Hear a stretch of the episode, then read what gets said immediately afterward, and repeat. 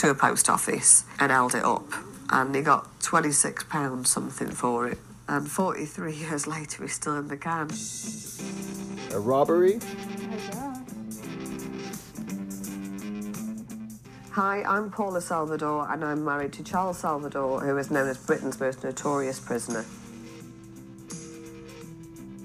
Our sense of humour is just, we've just got a naughty sense of humour. I think I'm one of the only people that tells Charlie off. He needs telling off. He probably needed telling off a little bit more throughout, throughout his time. It's in everyone's sort of psyche somewhere that they know about this infamous character, Charles Bronson. I was in Waterstones one day and I saw a book called Broadmoor. Started reading it, and within like two minutes, I'm out the door. I've read it in two days. It's made me laugh out loud. It made me cry. At the time that I bought it, I'd not long suffered um, a mental breakdown myself, and it really, really gave me my spirit just strength. I wrote to him literally just to say thanks for writing that book. It really helped, and he wrote back. I wrote back again, and he wrote back, and that went on for four years before we actually met each other. Well, when I first saw him, I thought, I thought, my God, Paula, what are you doing? When the reality hit of me going into that stark prison, and it was an open visit then, so we were in the same room, door closes, and he was like sparring on the on the spot, like bouncing up and down from each each foot. And I just said, Charlie, I said, stop that. I said, now come here, it's me, give me a hug, you silly git. And I give him a hug. There was a, a sort of tension in the room. Within about five minutes, ten minutes, that had gone and we were just talking like I'd seen him yesterday. I suppose it's like if you if you're on a dating Tinder or whatever, there is that awkward first ten minutes. At least then you can have a drink of alcohol. All I had a cup of tea. I had to make do with that. Told me loads of stories. I mean, the one that sticks in my mind, Charlie, the bloody idiot, was when um, he was young and stupid and foolish, and he was going to do a grab and run, as he calls it, of a jewellery shop. So he was going to smash the window in. He got this house brick, threw it at the jeweller's to, to shatter the glass. He was going to do a grab and run, and the house brick came back, smashed him in the head, knocked him down on the floor, and he got up again. And his mate went, "Get in the car, get in the car, let's go." He goes, "He goes, you are the fucking worst jewellery thief ever." And I said, "Charlie, did you not think at that point?" I'm not best suited to this. should I not just try something else? He went, I should have done. On reflection, Paula, I should have done, but I didn't. Oh dear, bless him.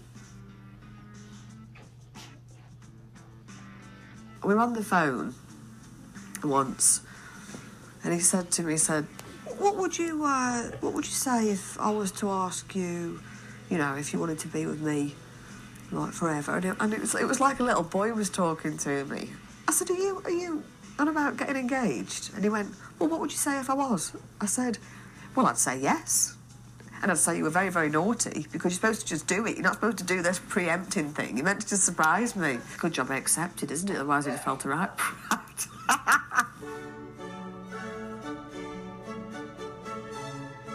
God, no. Not, not in a month of Sundays, no. Maximum security, prison, blanket over my head, we made the best of it. We always say it is what it is, and that's the saying that me and Charlie always say. I knew what to expect. I knew that we were going to get those two hours together. The prison officers there did the absolute most they could possibly do um, to help us make it run as smoothly as possible.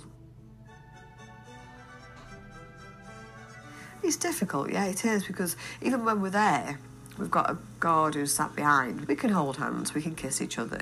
We sit there holding hands, he strokes my hair, he smells, loves smelling my hair. For him, in a prison with men, the smell of a woman's hair, that's lovely to him. You know, when I do my letters, I always put a bit of perfume on so we can, so we, they smell feminine.